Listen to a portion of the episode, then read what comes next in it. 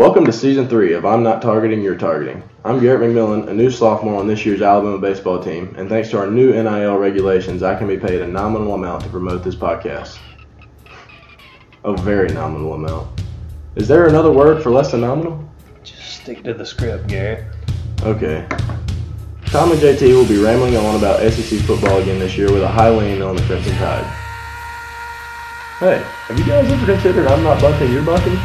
Garrett, the script. Okay. Here are your hosts, Tom and JT. Welcome to season three.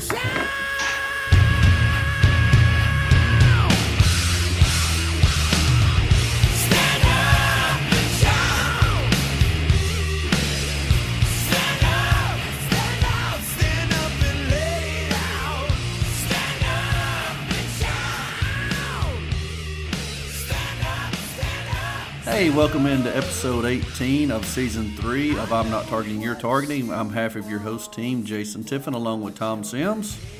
What up, what up?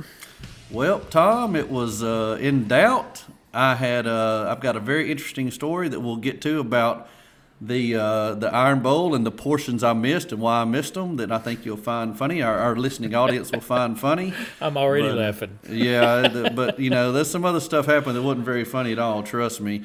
But uh, you've got this title, "Bama Sleepwalks Through Auburn," and it just, you know, it, it is. It was 2014 LSU where we didn't do jack squat until we did jack squat. But let's don't spoil anymore. I'll give you the commentary because I know we both have uh, pretty good comments on the Iron Bowl. I'm sure. Yeah, I'll ke- I'll keep the commentary pretty short and sweet. I actually just have a, a couple of questions for you, but before I get to that, uh, rest in peace, Cecil Hurt. Man, that, that was terrible. I, you know, he. I went back and looked at. Uh, when he started at Tuscaloosa News. He he graduated from the university in 1981 and immediately went to work there at 1982, which effectively means that I never knew anybody else in the position. You know, I didn't really get to. I, particularly in the 80s without internet and that sort of thing uh, we didn't get tuscaloosa news in south alabama you know never never never heard of him never knew what i was missing honestly but w- when i got to the university in the uh, uh, early 90s that's that's the only person that i've ever known to cover alabama football and he did a just a absolutely wonderful job of it and that I, very very sad news 62 years old You know what? What's funny is you mentioned that, and I'm the same way. We didn't get the, the Tuscaloosa News here in Red Bay, but I remember getting the Tuscaloosa News. You know, Darryl was already down there, so he was he'd always get the paper, and I would read his articles, and then it would say "See Hurt" on page. You know, to, the, the first part would be on the front page. And it would be like "See Hurt," page three C. And every time I'd flip to 3C and I, I saw Hurt, I'm like, crap, who is out? I mean, it took me forever to get used to his last name being Hurt, you know. Yeah, just- with injuries and all. But yeah, it was uh, it was sad, man. You know, he was in the hospital. I was keeping up with it a little bit on the chit chat boards, and one night somebody said, "Hey, Cecil really needs your prayers," and that's never a good thing. And it just he had some health issues. It was the pneumonia, non-COVID, but it just. I don't Yeah. know. It's, it's sad, and and what sucks is, man, if you could, if he could have just held on, Oh, I I would know. love to have seen what he'd written about this game. Oh my gosh, this would have been one for the ages for sure. Um, yeah, it, it was terrible, terrible. But uh, prayers to your family, Cecil. Um, we've had a lot of bombshell coaching. Uh, um, uh, not not only rumors but uh, facts come out the last few days, and, and just today uh, this is this is not exactly what I want to talk about, but it, I'm leading into it. Just today, you got Lincoln Riley leaving Oklahoma, going to USC, on likely the year before they enter the SEC. So that's a that was a shocker. But there are a lot of big jobs open right now. Uh, Oklahoma, front and center. Uh, LSU's up for grabs. We've got Florida. Dan Mullen got the axe last. Did did Dan Mullen get fired before our, our podcast last week? Did we talk about that already? yeah, I think we did. I, Yeah, I man. just, it, They run together a little You bit. know, Tom, we just don't talk about a lot of irrelevant teams, and Florida had too many losses. that was just the bottom line.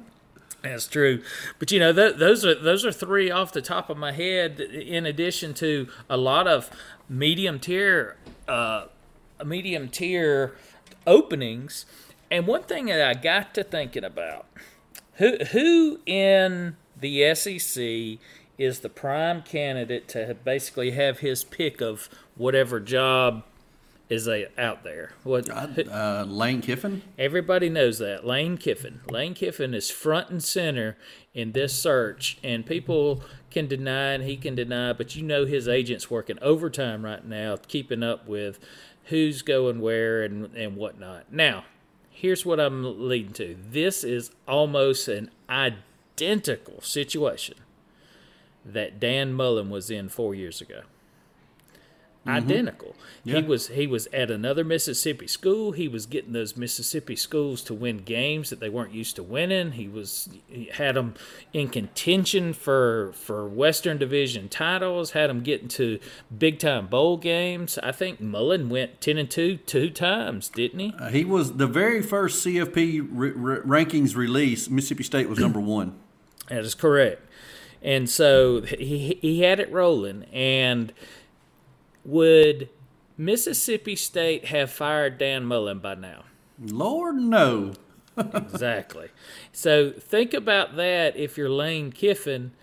Yeah, you could go down and take the LSU job. You could go and take the Oklahoma job. You could go and take the uh, Florida job. But guess what?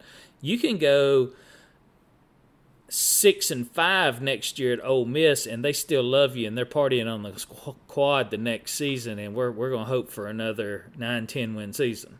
Mm-hmm. You do that once, twice, two and a half times at any of these other schools, and you're out on your bum again. And now Mullen is not a coach that people are tripping over to get, and he's the same coach. He he's he now sometimes maybe you don't work as hard, but that's not always the case of these big schools. Sometimes it's just different. It's different. There's a lot of pressure. It's different to perform in different environments. You you've got to deal with different ingredients within the school, administrators, athletic directors, boosters. There's there's a whole laundry list of things that happen that uh, makes a program go round, and sometimes they just all don't gel together. But if you're Lane Kiffin, anything he does here will not be about money.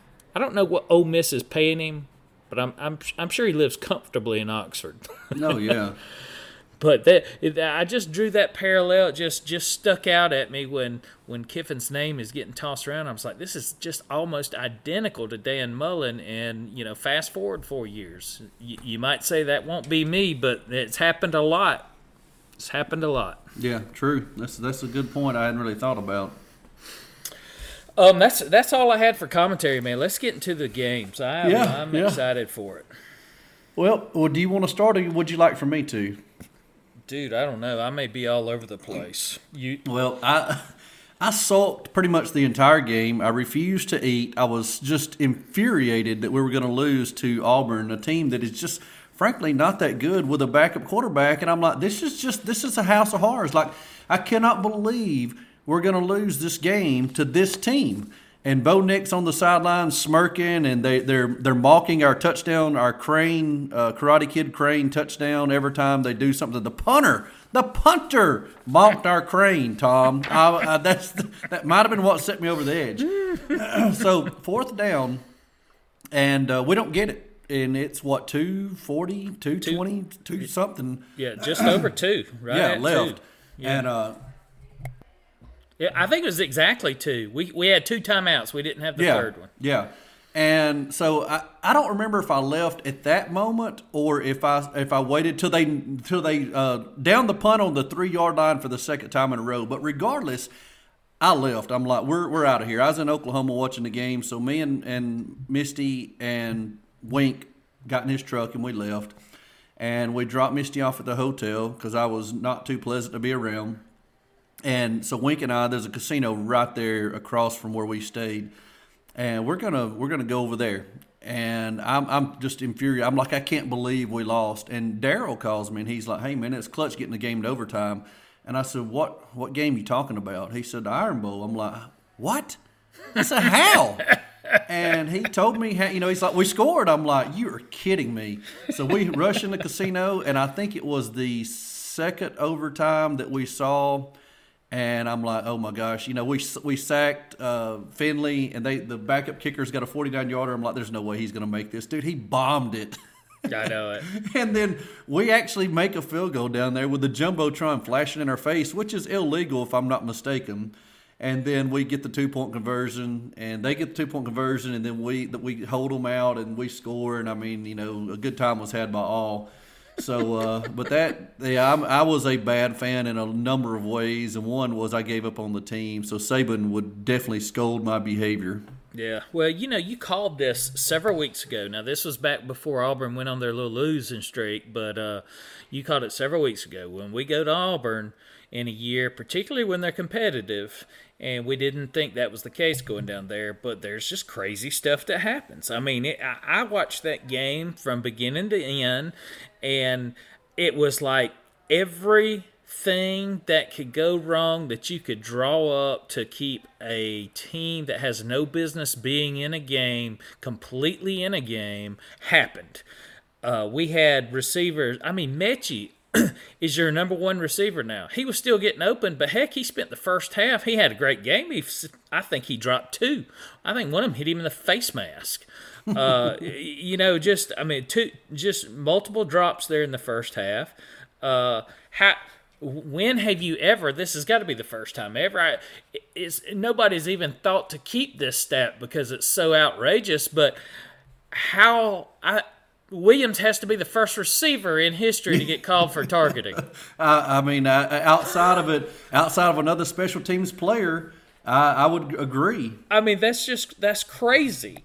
Uh, we have back-to-back drives I think they were back to back, or they might have been separated by one, but I think they're back to back drives in high critical situations. And once our holder drops the ball, and then come back, and then Bryce drops the ball mm-hmm. to, to end drives, just drop snaps, snapping the ball, drop it. It's I just there was nothing going on there, and you already alluded to it.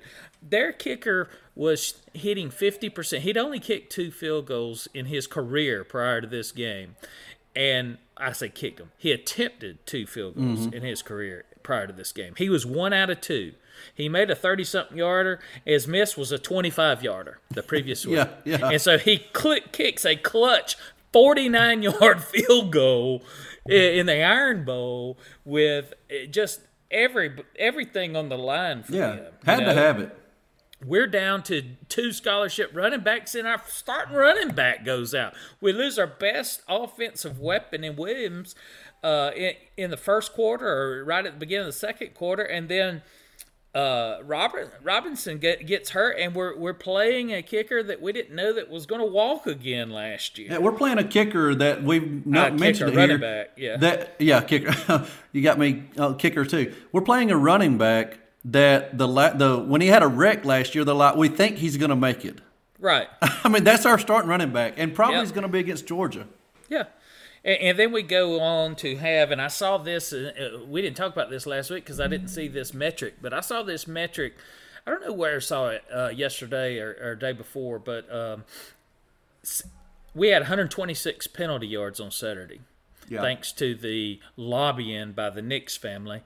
but uh, they showed the last three times that we had been in in uh, in the Auburn Stadium. I, I, never can figure out how to pronounce it, so I just call it the Auburn Stadium.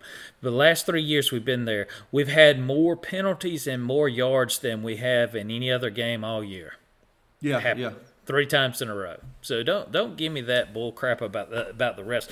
That that was an egregious pass interference miss in the first half too that that was oh, that was gosh. a huge huge call at that time because what what needed to happen in that game and that and that happens in every game where you let a team hang around the longer they hang around the tougher it is. Mm-hmm. you've gotta you've gotta put some pressure on them early take them out of the game now I will say this, and I'm, I'm going unless you want to chime in there. I wanted to recap the game just a little bit. Well, let me. All I want to say is is, and, and I, I didn't play, you nor I played college football.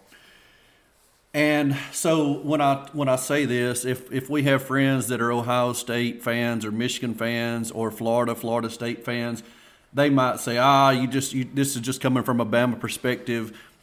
it's it's no more or less than any other rivalry game. But I, I'm gonna make this statement that Auburn plays harder than any team in the country when we're at Jordan Hare.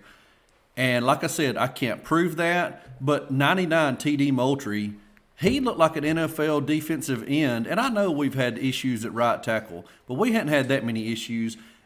Teddy Moultrie has been trash for four years at Auburn, and all of a sudden he just goes nuts. They, they had a guy, can't remember his last name, maybe Hall or something. He had three sacks. Mm-hmm. And I, I just feel like, you know, and we have talked about similar topics like this. I understand Ohio State, Michigan is a heated rivalry. Oklahoma, Oklahoma State, Florida, Florida State. But I want to take I want to take Ohio State and put them in white pants, white jerseys, and numbered helmets, and the, and pretend like they're Alabama. And I want them to play at Auburn on a two thirty game after time change, where by five o'clock it's it's dark. And I want to see how they respond and how they play because they, they play like they're on crack cocaine down there. It's just unreal. And I, I read an I read an article from Auburn Sports today that talked about. Of course, it, it complained that we got away with penalties after we got 129 yards and like 13 penalties. You know, there's a few that they didn't call. And, and they're complaining about that, but they said, you know, they talked about the effort level of Auburn. If you're an Auburn fan, you have to be furious that you don't get that effort every game because you mm-hmm. don't. No, not even close. Not even close. I mean, you just, you just lost to South Carolina the week before. Yeah, and the only the, I want to talk about one stat. It, it, when they pinned us on the three, first and ten from the three, incomplete pass. Second and ten from the three. When it was second and ten from the three, Auburn had a ninety nine point nine percent chance to win the ball game. Luckily, they don't they don't uh, they don't do many fractions down there. SEC SEC shorts was clutch today, by the way. If you oh yeah, I did it. I did see that. It It was was great. But that, that's really all I've got to say. I might comment on what you're going to say about the game, but Well, I, I want. I want to say a couple things about the actual game itself. You know, those those are all intangibles that I was mentioning a while ago. Those those just voodoo things that happen down there. But uh, first, hats off and and total and complete props to our defense. Yes, Auburn was starting their second string quarterback, but that defense came to play. Tank Bigsby, the other uh, running back they have, they were non factors, zero factors. Auburn only had 159 total yards of offense. 159. That's uh that's a that's doing when your offense has carried you all year, the defense stepped up Saturday and and kept us in that game all the way to the end until we could get something. And and and let me point this out. I say they kept up kept them in the game. Really and truly, after halftime, when we come out after halftime, I felt like we we actually played pretty well on offense, but we kept getting those crazy mistakes that you only get down there in Auburn. Let's let's put it this way: the second half kickoff goes to Metchie, who inexplicably brings it out. We hardly ever bring it out, but you know why we brought it up? Because our starting receivers on the, on the uh, sideline for targeting. So Metchie's doing something that he normally doesn't do. He brings it out and gets stuffed at the 13 yard line. So instead of having a reasonable chance to run your normal offense from the 25 we're backed up again and, and like you say they're, they've been just all over the place in the backfield. So we punt deep you know on the first drive. Uh, we didn't get nothing there. The second drive bryce throws his first interception in 222 attempts. But after that after those those first two mistakes there in the, the second half we went 12 plays, 61 yards. We were in the red zone, and that's when we dropped the snap on the field goal. Then we went seven plays, 30 yards, and we faced the fourth and two there inside Auburn territory, and that's when Bryce dropped the snap and turned it over. Next drive, seven plays, 46 yards. We got a field goal out of that. Next play, seven yards, 44, uh, or seven plays, 44 yards. That was the one row where we missed the fourth down and one with two minutes to go. And then our final drive, 12 plays, 97 yards, and a touchdown. So we moved the ball there in the second half. We didn't get shut down. We had some crazy, crazy stuff that happened there. But what a what a final drive there with no no timeouts. I mean, Saban played it by the book. He did not get nervous. He did not call a timeout when he should have. He did not get over anxious and, and try to force stuff. Uh, you know, he, he did did what he does. He coaches a good game, and at some point, you got to have your players play well and, and, and overcome those mistakes and jitters and and that that is that crowd was into it and they had a huge effect on that game absolutely huge i think i texted you saturday afternoon or actually it was saturday morning because Michigan Ohio State kicked off at 11, which we'll recap a little bit of that here. It's a big noon kickoff, Tom. That's right. but that was a major crowd there. I, I, I texted you before that anything ever happened that game. I said this Michigan crowd is awesome, and they Yeah. were. But Yeah. Auburn was the same way when when Bama got down there. Those two crowds on Saturday were by far and away two most intense environments you'll hardly ever play in in a football game, and it surprised me. Auburn's did at least. I, they they do play us like you know the pants are on fire every time we go down to Auburn, but uh, usually when they're six and five, they find a reason not to to do it the whole game, and that's that part of that is us not taking advantage of some. Uh, getting in the end zone and taking an early lead. If we'd have got out to a, just a ten point lead in that game, that game goes Oh, away it's, in a it's, hurry. it's over. I mean, Yeah. it's over. Now, you know, we, that targeting, uh, like Eli said today, I think they set up shop on the 28 yard line when they got their touchdown. Mm-hmm. Well, I mean, you're you're gonna score from that distance. You know, I, I really feel like if we get the ball on, on Georgia's 28 this weekend, I feel like we score a touchdown. If we don't, we're darn sure not going to win. I mean, we should. We're, we're prolific enough on offense. Most teams are prolific enough on offense to do that, and that's what happened. But yeah, if we score, it, you know, we kicked off to them and uh, and we went. They went three and out. We got a sack on about the two yard line. They punt, and we go three and out. Like if we move the ball there and go up seven nothing, kick off to them again, eh, they better do something, or it, it's gonna it's gonna avalanche quick. But the, the the positive of winning the in the manner in which we did. Nobody left the game. No Auburn fan left the game anyway, so they had to endure rammer jammer. There's one more thing I will bring up in this game. Um, and this is something that they're going to have to think long and hard about going into next week against Georgia.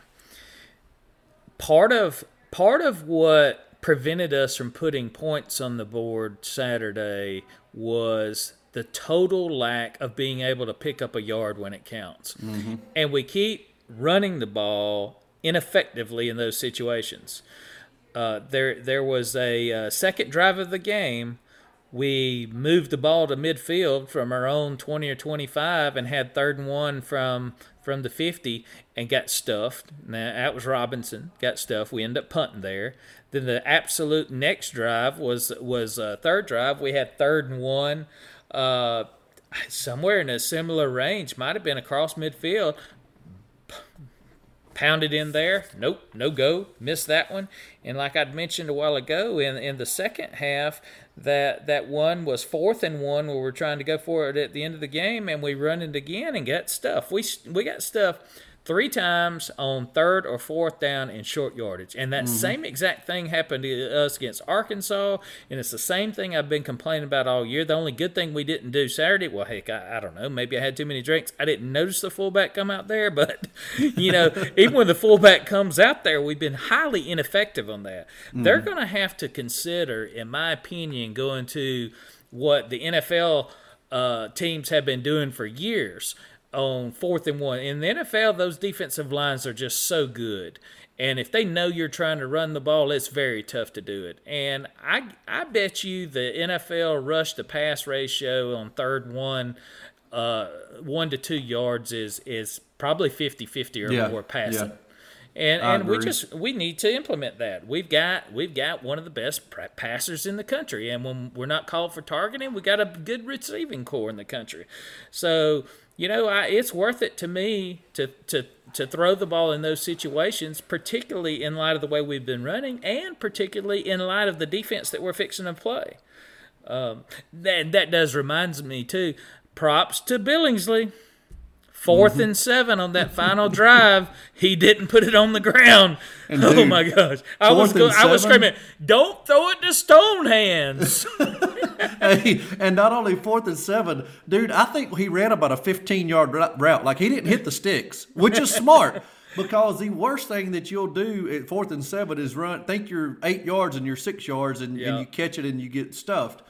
But and a lot mean, of times they'll jump those routes right at the sticks too. So Yeah. there, there's some good there's some good to come out of that as well. But that was a clutch one. That was Yeah. a clutch one. Now I think you're going to see more, especially if B Rob can't go. I think you're going to see more Ja'Corey Brooks. And we're going to have to somehow, you know, I don't know if Bill O'Brien does not believe in the jet sweep or if we just don't, as a team, have someone that we trust to run it this year. But have we been running any jets? Metchie's run a few. Jameson's won a few. Few. Uh, not not a lot, but a few.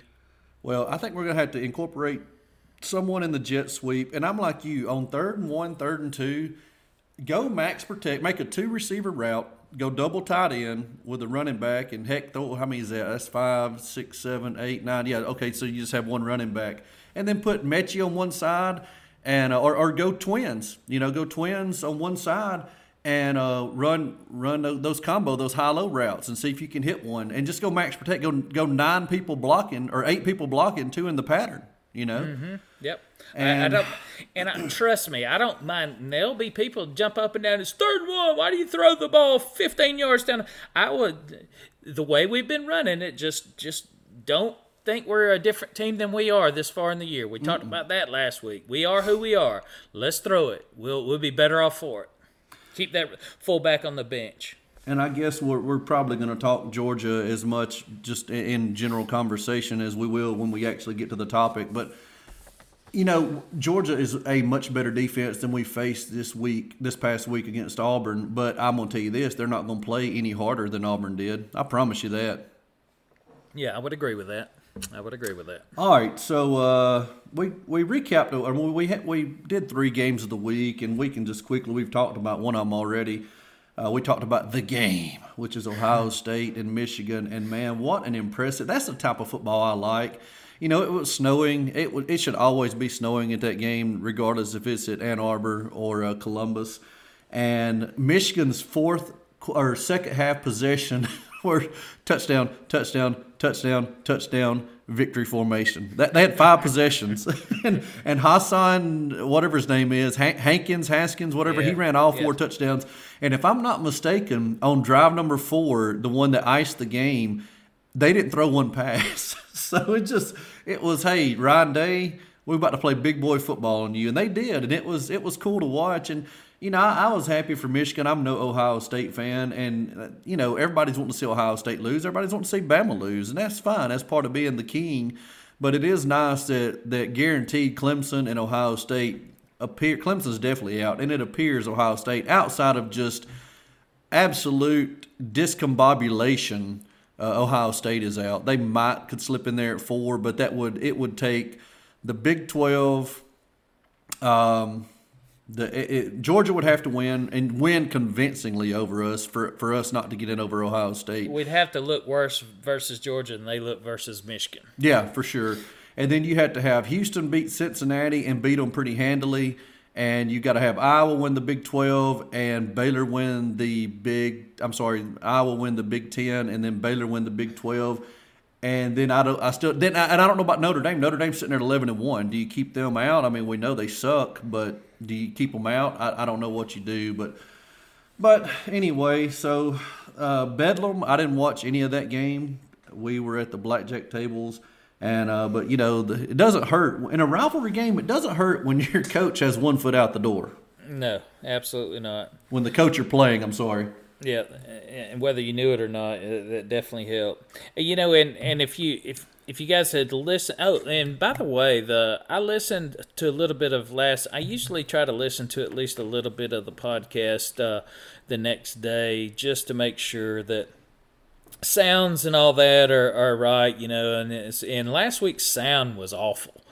Um, I, I tried to. I had a little bit of background noise on my end last week, and I tried to edit it out. And when I did, it, uh, we we got a we got a poor sound quality, and I apologize for that. But what are we paying you for? I know for real, but the the thing that did happen last week, if you if you muddled through the sound uh, effects, was that we did we did call out on here that. Uh, uh, Ohio State had not faced a defense in the Big Ten that was ranked in the top eight and Michigan yep. was their first, and it showed up in in droves. You know, they that that game got out of control in, really in the first half. Michigan Michigan imposed their will in the first half, built a lead, and then I think Ohio State, you know, started moving the ball in the second half, but they could not stop Michigan, like mm. you said. They they just they played big boy football.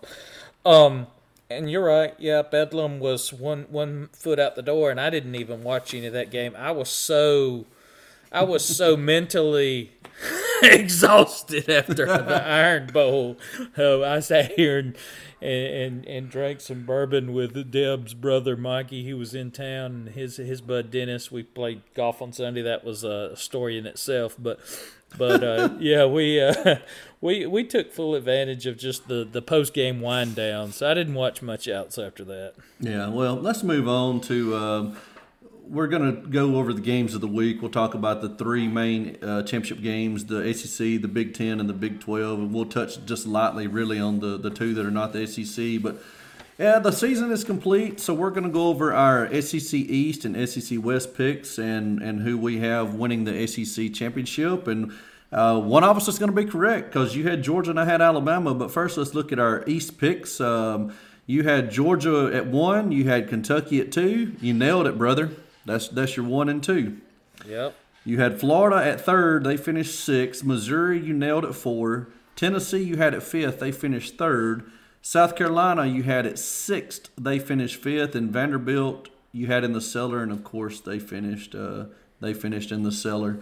Now my East picks, I didn't do so well. I had Georgia at one, and then I had Florida at two. They finished sixth. Had Kentucky at three, and they finished uh, two, so I wasn't too far off that. Nailed four and five, Missouri and South Carolina. Vanderbilt could not get out of the cellar. They couldn't beat Tennessee. So Vanderbilt seven, I had Tennessee, or Vanderbilt at six, they finished seventh.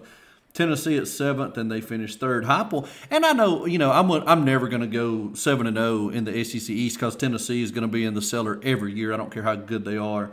But Heupel to finish third, I mean, I'm I'm impressed by him. You know, he could be a name that they're talking about for Oklahoma, and man, what a kick in the gut if you if he leaves for Oklahoma because yeah, that's the same thing Kiffin did. Kiffin came one year and then went to USC, so it would yep. be it would be bad. So um, in the West, I'll let you discuss the West since you and I have differing opinions on how well you actually did. well, if you if you rewind our podcast back to this week, I, I, I distinctly remember spouting on there that I have uh, in order for the West teams, and you, you kind of chuckled at me when I had Auburn in last, and and I said, well, just trust me that being last in the SEC West doesn't mean you're you're worth the last place team in the East. That's that's not even close. No, As a no. matter of fact, every West team is bowl eligible this year. Uh, they all finished at 500 or, or, or, above. So it was it was tough, but I did have Bama and Ole Miss one two. Got those. Now here's here's where it diverges. Tiffin's going strictly off the posted standings, which is understandable. That has Arkansas, Mississippi State, and Texas A&M in that order. I have those same three teams, but not in that order. But the reality is, they all finished four and four in the in the West. So they are all interchangeable in my mind. And for you, you're you're you're a strictly by the book guy. But I'm I'm taking credit there for those interchangeable records. The four, four and four in my book in a round robin three way is absolutely a tie. So uh, I say I nailed the top five. And actually, I had LSU and Auburn as my bottom two teams in that order. LSU did lose to Auburn in a tiebreak. They both finished with the same record at three and five in the conference. Again, they're tied, but being head to head, I do I do see that LSU should be ahead of Auburn there. So, uh, I, I or Auburn should be ahead of LSU. Sorry. So I, I, I do take credit for for not getting the last two correct, but pretty much I nailed it. Well, you did. I had Bama one. I nailed that one. I had LSU at two. they finished seventh. I drank the O Kool Aid, man. I thought he was going to turn it around. I had A and M at three. They finished fourth. I had Ole Miss at fourth. They finished second. Speaking of Ole Miss, we won't. I'm just going to throw this comment out there, and we'll let it marinate with with our Ole Miss and Mississippi State listeners. How sick are you if you're an Ole Miss fan? If you beat Auburn, that's all you had to do is beat Auburn at Auburn, and Auburn scored a field goal in the second half, and Ole Miss couldn't couldn't upend them if Auburn, if Ole Miss would have beaten Auburn, Ole Miss would be sitting at eleven and one with their only loss to Alabama, forty-two to twenty-one. Yep, and and likely would be. I mean, they're number ten now. They would likely be the fifth, fourth, Yeah. fifth team in the country right now. Yeah, all they would need really is for Georgia to beat us and beat us pretty bad, and I think they would slip in at eleven and one. They would be mm-hmm. over Notre Dame for sure. Yep. So anyway, but you know, hey, didn't beat Auburn. I had Arkansas at fifth. They're third. And dude, have you looked at? Do you know how good it is that Arkansas finished third with the schedule they had? They had Georgia on cross cross division. I've ta- I've touted them all year. That's a good team. They are. They are. That's a good team. I had Auburn at sixth, and uh, they finished sixth. I had Mississippi State in the cellar; they finished fifth. So, you know, we were we got our top pick. Both of us got our top pick, and then which a lot of times the media does not do. And uh, and you got the top two in the East and the top two in the West. Very impressive, Tom Sims. And I look like the uh, team to beat in the clubhouse is I have Georgia as the SEC champion. So Yeah. I hope that don't come to fruition, but ugh, Well, they sure look, certainly look good. I had Bama at eleven and one, seven and one, a loss to Florida, which we didn't lose to Florida. We lost to A and M, and then um, and then I I actually had us beating Georgia, you know, and then I had Ohio State beating us in the finals. Of course, that's not going to come to fruition, thank goodness. So let's get into games of the week. SEC championship game is going to be the premier game. It's going to be one v two or one v three. I really feel like, and we'll talk about this, of course, when we do our rankings. I, I've got Michigan at two. Uh, they were five, and they beat number two, and they beat them by double digits. So I'm going to go ahead and jump them up. You know, it doesn't really matter I- if we were, you know, if we win, we're number one. There, there's no question about it. I don't care if Michigan beats Iowa by 40. If we beat Georgia by one point, we're number one. Georgia will be two, and Michigan will be three, and that will be glorious because Georgia will have to play somebody, and we will get to beat up on Cincinnati or Notre Dame, whoever they decide to put in. But you know, with with the Georgia game, and somebody put this on a message board uh, a few weeks back, and I, I agreed with it when I read it and really thought about it. I, I think Georgia's offense is better than people are giving them credit for, but I think their defense is, while it's outstanding, don't get me wrong, it is outstanding, it's not impenetrable. And who who have they played? What's the best team Georgia? What's the best two teams Georgia has played? Clemson Clemson, and, who? Arkansas. Arkansas was a good win. Kentucky was wasn't bad. You know, Kentucky's not bad. Auburn, you know, at one time was six and two and number twelve in the nation. A little foreshadowing right there. Uh, you know, I don't know what they were when Georgia played them, but they were. I guess they had one loss. They'd lost to Penn State. They were two and one, three and one, whatever it was. To your to your point, if you go by today's rankings, uh, Arkansas and Clemson are, are just inside the top twenty five, I believe. Those are their their two uh, two best wins on paper. Yeah. And you know we've beaten Ole Miss, which I guess is our marquee win. So, uh, you know we'll see.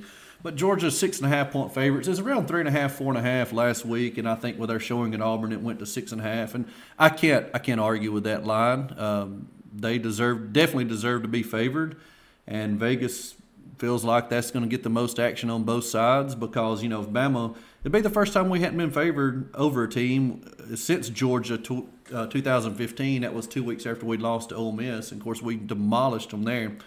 And one one little one little side note, of course, we don't have the team that we had in 2009 uh, collectively. We might have probably have a better defense actually, But uh, you know, Golding is really taking some lumps, and on this very podcast, he's taking some lumps. But dude, we've been very staunch on defense the last half of the season.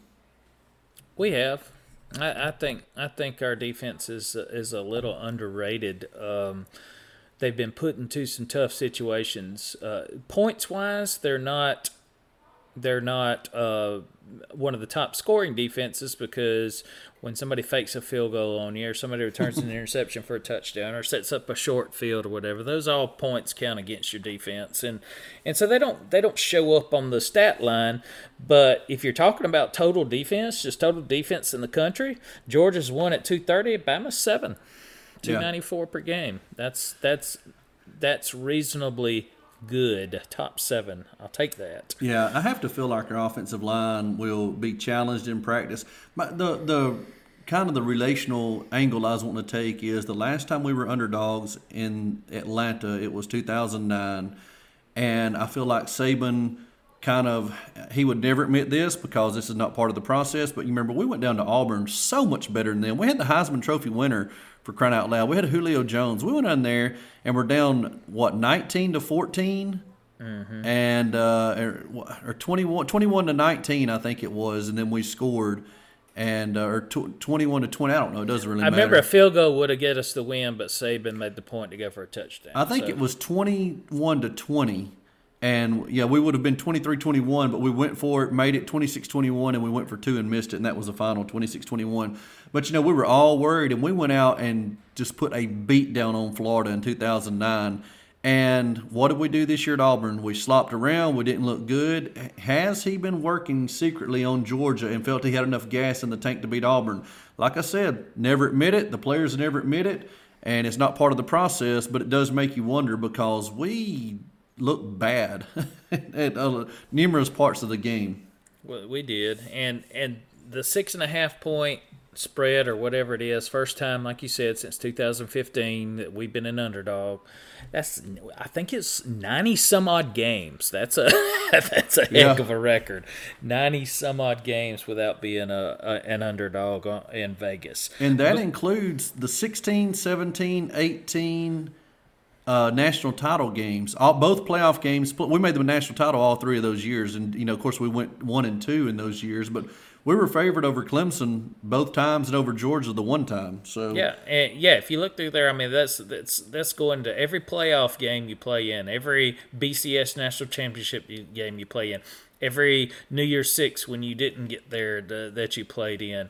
Uh, if you look at the stats, I don't have them in front of me about the most top 25 teams played in the last 10 years. That's us. That we, and we've played more top 25 teams. Like it's like double the number, or more yeah. than double the second place number. So we've played more high profile, high ranked games in the past 10 years than anybody.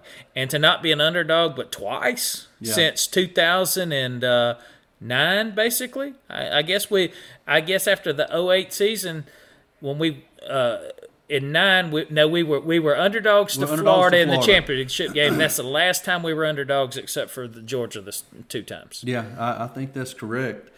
And but getting to the game itself, you know, I, I've said this a number of times that when we bottom line is when the ball kicks off, Alabama deep down we feel like we we can win, and Georgia deep down they're wondering can they win. They have great leadership. We, we've got Will Anderson as far as he's become such a vocal and emotional leader on both sides of the ball. They said he was really talking up the offense on the sideline uh, on that last drive. They Georgia has like five of those kids on defense. They just have a great team. They have a great collected group of individuals that have bought in and they're leaders and they love each other and it, and it shows. But deep down, can they beat that numbered helmet? And that's going to work in our favor. And Stetson Bennett, you know, he's going to play. He's going to start. And you know, we he threw three picks against us last year. Man, if we can get an early pick, it can really get in his head. I think we can stop the run.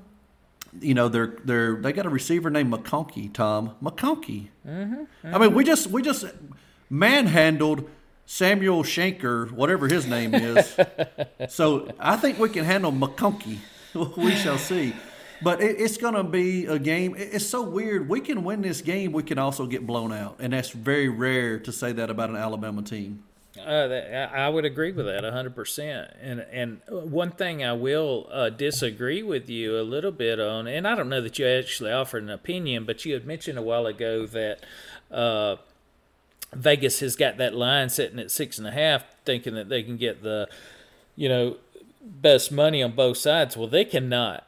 At that line, uh, everybody and their brothers taking Georgia this weekend You think so? six and a half is way too little for the common. I, I've heard it just right and left already that that every and I'm hearing that from Bama folks. You know, Yeah. they're taking Georgia, and I mean it's just it's.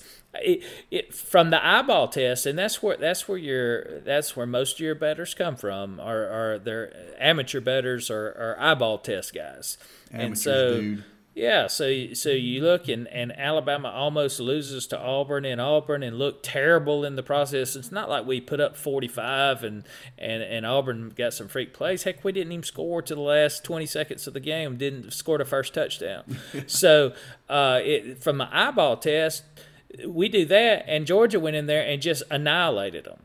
From an eyeball test a week before in Tuscaloosa, we hung on to beat Arkansas by seven, and Georgia just pounded them into submission and never let them cross midfield. I, I, mm-hmm. Thirty-seven nothing.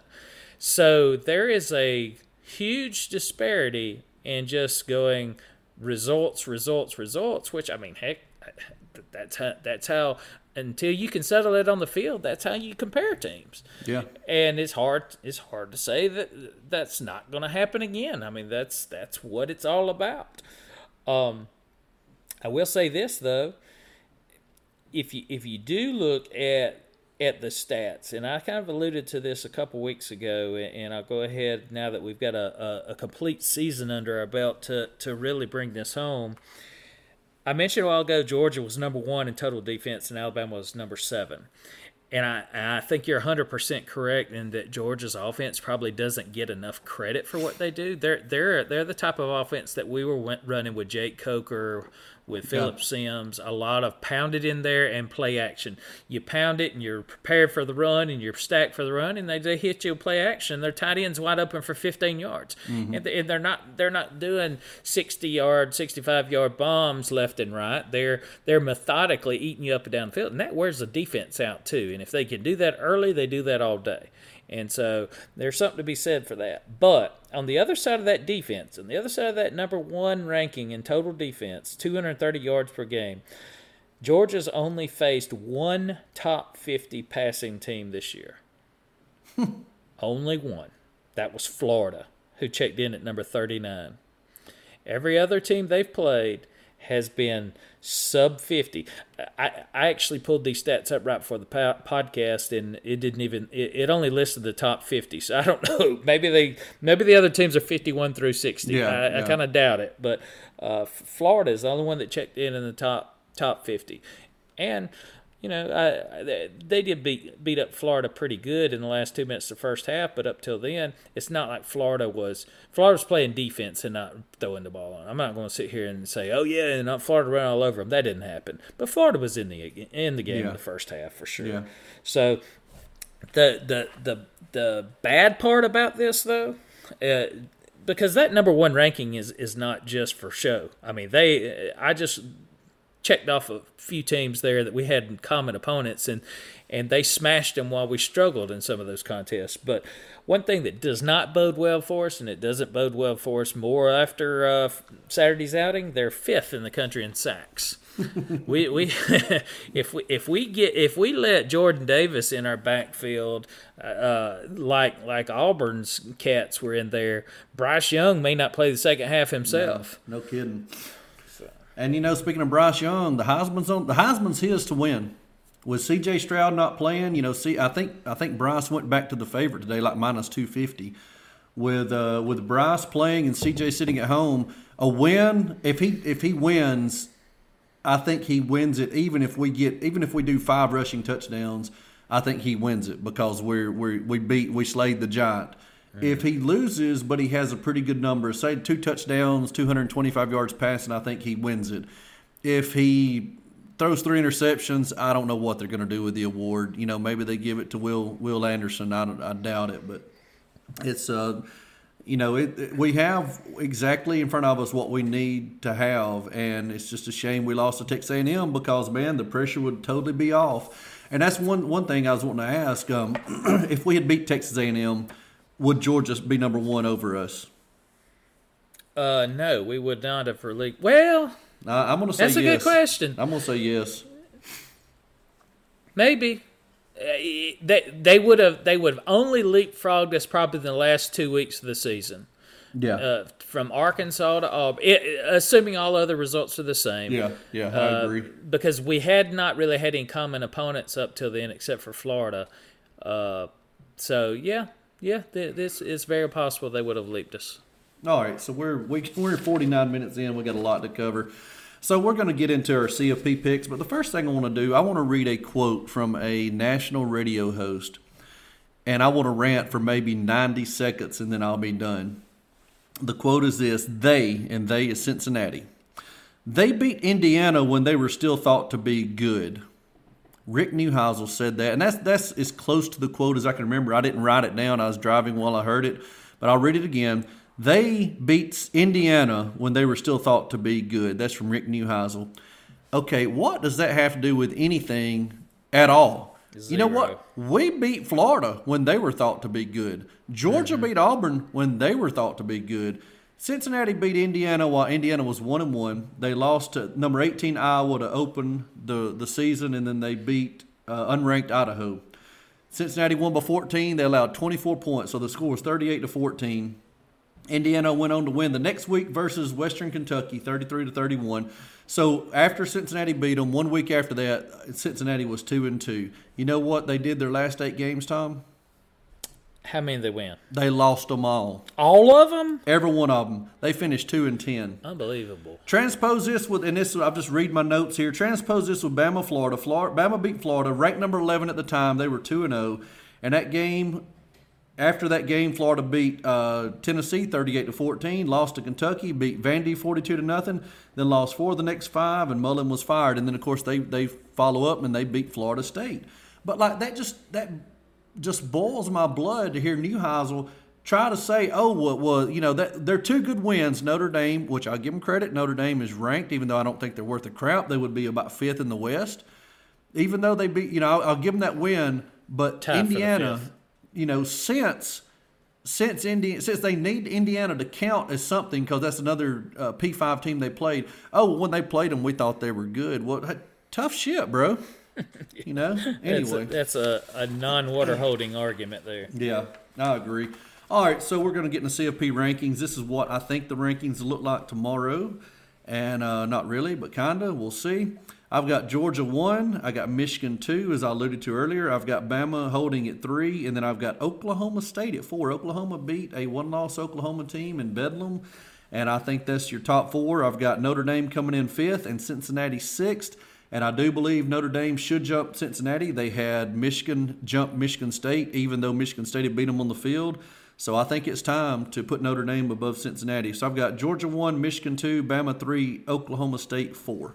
You you always confuse me on these. So this is this is what I'm going to say. This is what the committee will do tomorrow. They'll have Georgia, Michigan, Alabama, and Cincinnati.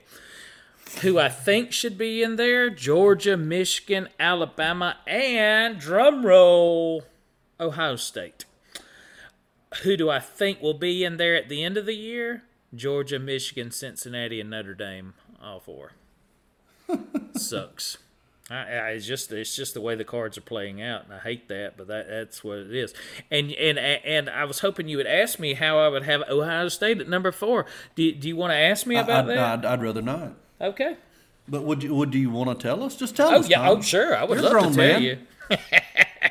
I look down through here the top ten. Top ten currently: Georgia, Alabama, Michigan, Cincinnati, Oklahoma State, Notre Dame, Ohio State, Ole Miss, Baylor, and Oregon. All right. Outside of Georgia, Alabama, and Michigan, who I have one, two, and three, is there anybody favorite of uh, uh, Ohio State in that list? No, and that's what I've said all along. Yeah. They need to have a Vegas guy. They need to have a sharp in there in the meetings, and he can say, "Look, you can put Cincinnati at four, but just I want to let you know on a neutral field, Ohio State's going to be favored by 15 over them. Just you Yeah. know, just throwing it out there. And they'll cover. Yeah, absolutely. yeah, Fifteen Uh, may be low. and it it is. I'm ready to get to 12, even though four has been very uh, generous to Alabama. But you know, if we were at 12, this weekend will be nothing for us. I mean, it would be. You know, if we win, we get a bye. If we don't, oh well, we'll go beat the crap out of some Cincinnati or SMU team that they put in there as a token, and then we'll get on to the real playoffs when it gets down to the round of 8 Mm-hmm. Yep. So I will say, be interesting to see what they do with Bama. Uh, gutty win, but I do believe Michigan jumps from five to two, and I, I think it's deserved. So uh, recapping the bets, I went one and one. I had Ohio State, which was a loser, as you told me. Ninety-five percent of America had Ohio State, and then I had Auburn, and I said you can move on this game as it's already been played, and you can't, Tom, you can't cover 19 and a half. Well, I guess you technically could. No, you can't either. You can't cover 19 and a half if you only score 10 in regulation. That's true. I, I agree with that. I think I went 0 and 2 again. I forgot to write that down. I, I think I got, I think I, I had my first 0 and 2 week last week and I followed up with another one. I believe I got suckered by Boise State. You did. You had Boise State, then you had uh, Penn State. Yeah, I had Penn State. had both the Penn State. They had all their opportunity in the world in that game and never could put it together. But Boise, they sucker betted me. That was they were unranked and favored on the road against a ranked team. I take Yeah. that again this week.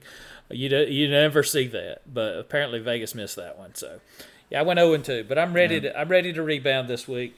All right, who you got game one?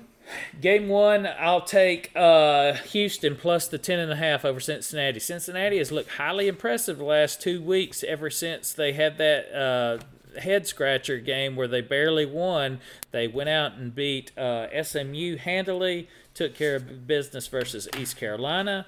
But this is the toughest team they'll play, and I don't think they can cover three in a row, honestly. And I'm I'm hoping maybe that uh, they can lose outright. I don't know that that's the case, but give me Houston plus the ten. That's the ten point sucker line bet too, guys. Yeah, I had uh, I had them as my free pick. I I just you know the pressure's on Cincinnati this week, and we'll see what they have. I've got unfortunately Georgia at six and a half. Uh, even though I picked Alabama to win preseason, I just I, I'm afraid that B Rob can't go or can't go at hundred percent, and I just don't know how we're gonna we're going to get very creative to cover that line and to win the game. And I just I see Georgia beating us and and Kirby getting the monkey off the back. But uh, yeah, we'll see. I, but Georgia, uh, six and a half. I hope you're just like last week because you're you're in with the 95 percenters again. I didn't have the balls to take Alabama though because Georgia doesn't look too good. uh, but I did stay with that game for my second pick. I took the under in that game. Uh, talked about defenses there and, and uh, ours playing well, even though maybe the scoreboard hasn't reflected it, with the exception of the Auburn game. Well, even in the Auburn game with the four overtimes, they got a little inflated number there too. But uh, so so our number has not been our points per game has not been, uh, I guess, realistic based on how we've actually played in the game, and and I expect their defense to show up and play well again, and they will be facing a good offense that we just said, but not as good of offenses as we faced all year. So um, I, I, I say this thing comes in under the total. I just hope we can figure out a way to, to get our share of the score. Yeah, maybe so. My last game is Oklahoma State minus five over Baylor. And if you're an Oklahoma State fan, can life get any better? You beat your rival. The, your rival's coach goes to USC, and did you see the mass exodus of recruits today Oh that had gosh, committed to yes. Oklahoma? That all of a sudden, oh, we're undecided, and it just so happens like three of the top 25 recruits that uh, backed off their commitment to Oklahoma, they live in the state of California. Yeah, yeah, we no- know no where that's secret. going. Oh, you know, Oklahoma State is just riding high, and they they're they're in the playoffs. If they win, they deserve to be in the playoffs, and I hope they knock Cincinnati out. So, so you got we got um, Houston ten and a half, Georgia as a favorite under Bama, Georgia, and then OK State minus five. Tom, we're at fifty seven minutes and counting, so we're gonna make it. And a quick question: Bama loses by three. Let's say twenty four to twenty one. Uh, do we make the playoffs as a two loss team? I, I I think the playoffs are out of our control as a two loss team. Uh, unless I, obviously if we win we're in, but with the two losses we, we need help. Yeah. Oh, for sure. It'll be interesting to see do they does the committee have the guts to uh, to suffer the wailing and gnashing of teeth of Cincinnati if we get the, if we get in at four or if we get in at three with a three loss because they're not going to put us at four and make Georgia play us again. Here, here, here, let me throw a, a scenario out at you real quick. Let's Okay. just say uh, Georgia wins. Let's say Michigan wins. Okay? but Cincinnati and Oklahoma State both lose. Oklahoma State's only a five point favorite. That's that's not out of realm of dis, uh, uh, you know possibility. Yeah. there. So Georgia, Michigan win. Cincinnati, Oklahoma State both lose. Who who do you fill in the playoffs with after Georgia, Michigan? Let's say Bama loses by ten. Uh, I mean Notre Dame's for sure in. Yep. And how many losses does Baylor have? Two.